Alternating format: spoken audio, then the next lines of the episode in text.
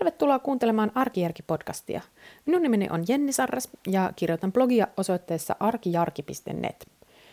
Siellä Arkijärki-blogissa että tässä podcastissa että myös kirjoittamastani Tavarataidot-kirjassa pohdiskelen kodin, arjen, elämän järjestämistä, kierrättämistä, ekoasioita ja kaikkia muita tällaiseen niin kuin kodin ja arjen helpottamiseen liittyviä asioita. Tämä on podcast numero 33 ja tänään aiheena on metatyö, eli toisin sanoen se kaikki näkymätön työ, joka liittyy kodinhoitoon ja kotitöihin. Eli jos ottaa esimerkin, niin ruoanlaitto on tämmöinen tavallinen kotityö, jota on tehtävä lähes päivittäin. Mutta ruoanlaitto, se varsinainen työhän on sitä, että valmistetaan se ruokaa, laitetaan lautaselle ja sit siihen voi ehkä liittää vielä tis- tiskaamisen. Mutta se metatyö, mikä tähän ruoanlaittoon liittyy, tarkoittaa sitä, että kun mietitään, että mitä ruokaa laitetaan, minä päivänä laitetaan mitäkin ruokaa, mitä pitää ostaa kaupasta ja mitä meillä on kotona, eli mitä tavaroita puuttuu, ja mistä, mistä kaupasta, mistä mä saan ne tarvikkeet, eli pitääkö mennä torille vai saanko tuosta lähi, lähikaupasta kaiken tarvitsemani. Ja myöskin niin kuin se, että okei, että pitääkö ottaa huomioon vaikka jotain allergioita, onko meillä kuinka monta ihmistä on syömässä, kuinka paljon sitä ruokaa pitää laittaa, ja teenkö kerralla nyt vaan tämän aterian vai mietinkö samalla, että tästä jäisi nyt sitten pakastimeen, pakasti, pakastimeenkin niin kuin tulevaisuutta ajatellen ruokaa säästöön. Eli periaatteessa se itse ruoanlaitto ei ole kauhean monimutkainen eikä pitkä prosessi, mutta oikeasti siihen liittyy tosi paljon kaikkia muutakin niin kuin mietittävää. Ja Tämä on niin kuin sitä metatyötä. Tämä kaikki tämmöinen näkymätön suunnittelu ja valmistelu ja ennakointi, aikatauluttaminen, kaikki sellainen on sitä metatyötä. Ja se on oikeastaan niin kuin välttämätöntä tehdä, jotta arki rullaisi. Ja se, mikä tästä asiasta tekee mielenkiintoisen, on se, että vaikuttaa siltä, että metatyö hyvin pitkälti jää naisten tehtäväksi perheissä, parisuhteessa. Ja sitten tätä on tutkittu ja sekä miehet että naiset kyllä niin kuin tiedostaa aika usein sen. Naiset ainakin tiedostaa, kun ne tekee sitä, mutta myös miehet, jotka ei niin kuin sinänsä osallistu tähän metatyön tekemiseen niin paljon, niin hekin kyllä niin kuin ainakin jollain tasolla yleensä ymmärtää, että, että, että tällaista metatyötä tehdään. Ja mielenkiintoista onkin, että miksi tämä on niin sukupuolittunut tämä niin kuin metakotitöiden jakaminen. Et miksi naiset ottaa sen, miksi, tai miksi naiset joko ottaa sen tai miksi se niiden niskaan ikään kuin, niin kuin kaatuu ja miksi miehet on ihan tyytyväisiä siihen, että niiden ei tarvitse osallistua tai ne ei katso tarpeelliseksi osallistua sen metatyön tekemiseen. Ja se, mikä tässä on myös ongelmana, on se, että tämmöinen tämä metatyö on sellaista, vaikka se ei näy, niin mun oman kokemuksen mukaan se on kuormittavaa. Siis metatyö on itse asiassa se, mikä aiheuttaa ainakin mulle itselleni niin kuin stressiä. Että en mä niin kuin stressaa niinkään just siitä ruoan laitosta, kyllä mä osaan ne lihapullat tehdä ja sen perunamuusin vääntää. Mutta siis kaikki se, että ennen kuin mä pääsen siihen pisteeseen, että mä, mulla on niin kuin ne jauhelihat siinä pöydällä ja, ja perunat kuorittuna, niin että ennen kuin pääsee siihen pisteeseen, niin nimenomaan se suunnittelu ja valmistelutyö sitä ennen. Ja se, se vaatii niin kuin metatyöhön liittyy. Mä mietin, että yksi sen uvuttavuudesta liittyy ehkä siihen, että pitää ensinnäkin muistaa asioita. Siis pitää muistaa, että no mitä meillä nyt on, mitä me on viimeksi syöty, mitä, me, mitä, mitä meillä on kaapissa valmiina, mitä sieltä kaupasta pitää ostaa. Siinä on paljon tämmöisiä niin kuin pieniä asioita muistettavana. Ja sitten toisaalta niin kuin se päätöksenteko, että se on niin kuin jatku, metatyö on, se on jatkuvia valintoja. Eli valitaan, että teenkö tänään ne lihapullat vai teenkö sittenkin kanasalaattia ja miksi. Ja kaikki, kaikki tämmöinen, niin minkälais, minkälaisia raaka-aineita valitsen. Ja tämä ruoka, ruokailuhan ruoanlaitto on vain yksi esimerkki, mutta että Tätä samanlaista työtä joutuu tekemään niin kuin kaiken, kaikkeen muuhunkin kotityöhön liittyen. Sitten sellainen, mikä tähän merkittävästi vaikuttaa mun niin kuin tämmöisen arkikokemuksen mukaan, on itse asiassa lapset. Ennen kuin mulla oli lapsia, niin toki sitä metatyötä on tehty, mutta mä en kokenut sitä, mä en ainakaan muista, että mä olisin kokenut sitä mitenkään hirveän niin kuin rasittavana tai kuluttavana, koska mä luulen, että sitä oli ihan konkreettisesti määrällisesti vähemmän. Ja sitten tavallaan ne valinnat, mitä teki, että syödäänkö tänään nyt vai ei, niin aikuinen voi olla syömättä. Jos sitä ei huvita laittaa ruokaa, niin se voi syödä näkkileipää ja juoda maitoa, jos ei jääkaapista mitään muuta löydy.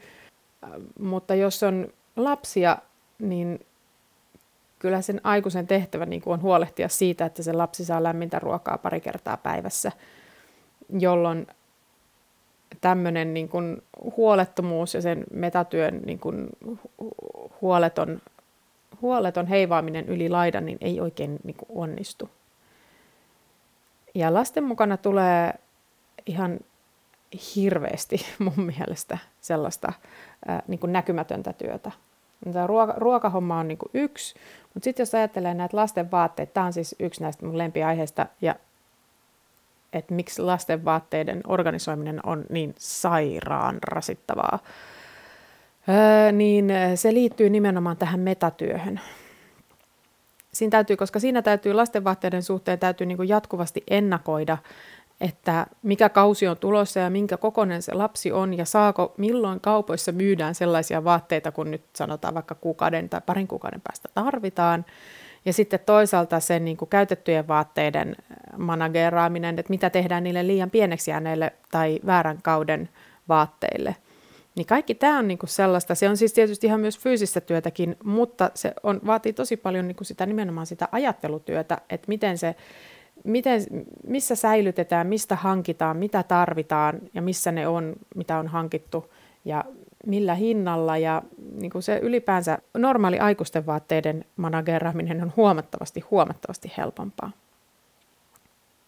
Jos ihan, niin kuin, ihan vaan tälleen niin kuin arkijärjellä ajattelee, niin mäpä olen vähän sitä mieltä, että mitä pidempään äiti on kotona, niin sitä suuremmalla todennäköisyydellä tämä metatyö niin kuin kasaantuu sille äidille – ja osin se varmaan liittyy siihen, että sitä niin kuin oppii, että kun on kotona, niin sit oppii tekemällä sitä työtä.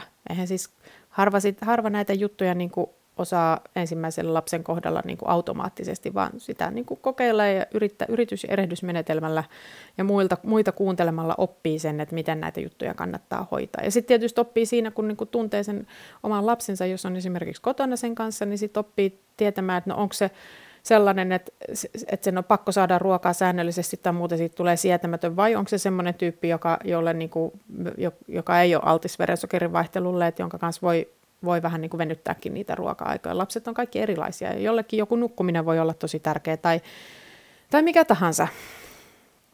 Ja sitten se, se vanhemmista, joka enempi aikaa sen lapsen kanssa viettää, niin sehän ne sitten niin kuin käytännössä oppii ja se tietohan ei niin kuin mitenkään automaattisesti siirry sen toisen vanhemman päähän siinä vaiheessa, kun esimerkiksi äiti palaa töihin, vaan kun se on se, joka sen on siihenkin asti hoitanut ja se tietää, miten se pitää hoitaa, miten se kannattaa hoitaa, niin sitten se jää niin kuin hänen vastuulleen. Ja tästä seuraa mun ymmärtääkseni parisuhteissa tyytymättömyyttä, koska se tuntuu hirveän epäreilulta tilanteelta sen vanhemman mielessä, joka sitä, sitä metatyö kuormaa niin kuin kantaa.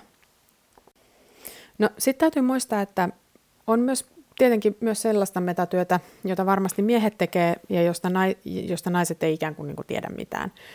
Se voi olla esimerkiksi just vaikka niin kuin autoihin tai kodinkoneisiin liittyviä asioita tai omakotitalossa talotekniikkaan liittyviä asioita. Tai sitten yksi, mikä, on, mikä mä epäilen, että on aika tyypillistä, niin miehet varmaankin hoitaa aika paljon niin perheen talousasioita ja siihen liittyvää metatyötä, mihin naiset ei osallistu.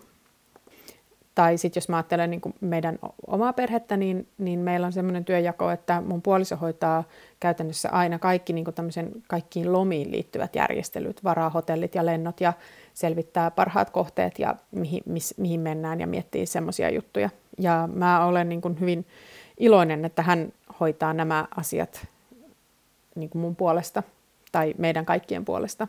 Ja mun, mun niin metatyökuormaan kuuluu sitten jotain muuta. Mutta että tämä on niin kuin, ähm, siis molemmat tietenkin siis sekä miehet että naiset tekee metatyötä, mutta, mutta siinä se, se, miksi sitä on ehkä vaikea havaita onkin just se, että kun se on sitä sellaista näkymätöntä ajattelutyötä, niin se ei niin kuin aina ole niin itsestään selvää sille toiselle osapuolelle. Mutta sitten sellainen asia, mikä tässä, niin kuin, mm, tässä metatyökeskustelussa mua itseäni häiritsee on usein se, että jotenkin hirveän helposti mennään siihen, että, no, mutta että naisilla on vaan niin kuin liian korkeat standardit ja ää, niin kuin tämmöiset laatuvaatimukset. Että siksi niillä on niin hirveä stressi, että pakkoko niiden on niin hirmuisen määrä sitä metatyötä tehdä. Että jos ne ottaisi yhtä rennosti kuin miehet, niin eihän niillä olisi niin kuin mitään hätää.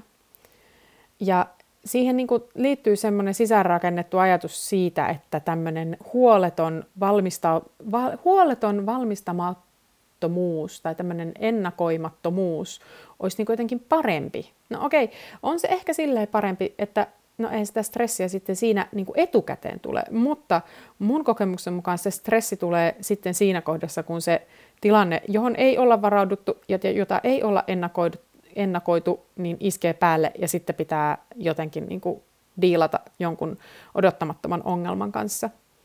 Ja mä itse olen kyllä nyt ihan rehellisesti sitä mieltä, että olipa se mies tai nainen, joka tätä ennakoimattomuutta ja huolettomuutta harrastaa, niin hänen systeeminsä on huonompi kuin sen puolison tai osapuolen, joka varautuu ennalta ja kantaa sen stressin ja hoitaa sen metatyön niin kuin etukäteen. Koska tämä on tietenkin, ihmiset on erilaisia, mutta mä itse e, etenkin lasten kanssa – niin mä haluan olla etukäteen valmistautunut ja mä haluan ennakoida sillä lailla, että välttää semmoiset niin turhat ikävät tilanteet, turhat nälkäkiukut ja turhat tämmöiset niin kuin väsymyksestä johtuvat niin kuin yleissekoilut ja turhan odottelun ja turhat niin kuin ramppaamiset sinne sun tänne, kun ei ole etukäteen selvitetty, että missä, mistä jotakin saa tai mi- mihin aikaan joku aukeaa tai tai mitään tällaista. Niin mä mieluummin hoidan, se on sitä metatyötä, mutta mieluummin hoidan ja ennakoin ja varaudun etukäteen, kun niin kuin sitten yritän siinä kesken, niin kuin kesken kaiken mulla on niin kuin suurempi stressi sitten kuitenkin siitä, että jotain menee ikään kuin pieleen. Ja niin kuin tällaisissa tilanteissa, niin mun mielestä tämä tämmöinen niin kuin ehkä enemmän naisille tyypillinen huolehtiminen – on oikeasti paljon parempi tapa kuin se ehkä enemmän miehille tyypillinen huolettomuus, jossa sitten dilataan niiden tilanteiden kanssa sitä mukaan, kun niitä tulee. Koska vaikka se kuulostaa rennolta, niin käytännössä mun mielestä niin kuin huutavassa lapsessa ei ole mitään rentoa. Mä mieluummin etukäteen vältän ne semmoiset tilanteet. No sitten vielä kaiken tämän pohdinnan päätteeksi niin mulla on tullut tällainenkin näkökulma mieleen, että vaikka tietenkin on ihanteellista, että molemmat, esimerkiksi perheessä molemmat osapuolet, molemmat vanhemmat ja puolisot kykenee hoitamaan kaikki asiat niin kuin toisin puolesta, niin ainakin niin kuin jollain tasolla, niin mä en kuitenkaan näe sitä ihan hirveän järkevänä resurssien käyttönä, että molemmat perehtyisivät niin kuin kaikkiin mahdollisiin kotitöihin niin kuin yhtä syvällisesti – Eli sitten voidaan puhua niistä standardeista, erilaisista standardeista, mutta mä ajattelen niin, että eh, se on niin kuin, koska tämä tämmöinen niin metatyö ja, ja kotityöt on niin ylipäänsäkin, niin vie aika paljon sitä kaistaa ja huomiokykyä ja keskittymistä, niin onko tarkoituksenmukaista, että kumpikin, esimerkiksi perheessä molemmat vanhemmat niin tavallaan molemmat tekee kaikkea yhtä paljon? Mä vähän ajattelen, että välttämättä ei, vaan mä mietin, että tietyllä tavalla voisi olla järkevää, järkevämpää sellainen, että kumpikin tekee Et sovitaan, että mikä on niin kummankin päävastuulla. Ja sitten se, se kodinhoidon osa-alue, joka on kummankin päävastuulla, niin se ihminen, joka on siitä vastuusta, niin tietenkin sitten hoitaa myös suurimman osan siitä metatyöstä, joka tähän aiheeseen liittyy. Ja sitten tietenkin on perheiden sisäinen asia, että kuinka paljon niitä kotitöitä kumpikin osapuoli tekee. En mä siihen niin kuin puutu, sen jokainen päättää niin kuin haluaa. Mutta mä en välttämättä pidä niin kuin tarkoituksenmukaisena tosiaan sitä, että jos mä käytän nyt tätä loma, lomaesimerkkiä, niin en mä halua edes tehdä sitä kaikkea niin kuin etukäteissuunnittelua ja selvitystyötä, minkä mun puoliso tekee niihin lomiin liittyen. Et mulle riittää se, että, että mä saan niin kuin muutaman vaihtoehdon, josta mä voin sitten kertoa mielipiteeni, että no mun mielestä tämä, tämä olisi niin kuin ehkä paras vaihtoehto.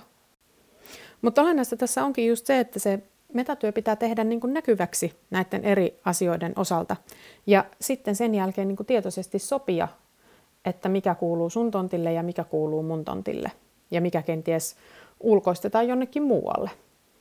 Et ongelmiahan tästä metatyöstä tulee nimenomaan silloin, kun se tavallaan kaatuu jonkun niskaan. Ja silloin se alkaa tuntua kuormittavalta ja epäreilulta se tilanne, että miksi mä aina hoidan ja miksi sä et. Mutta tämä on todella kiinnostava aihe, eikä tämä keskustelu varmasti ihan tähän vielä lopu. Ö, mutta tässä oli nyt niin mun ajatuksia tästä, tästä aiheesta.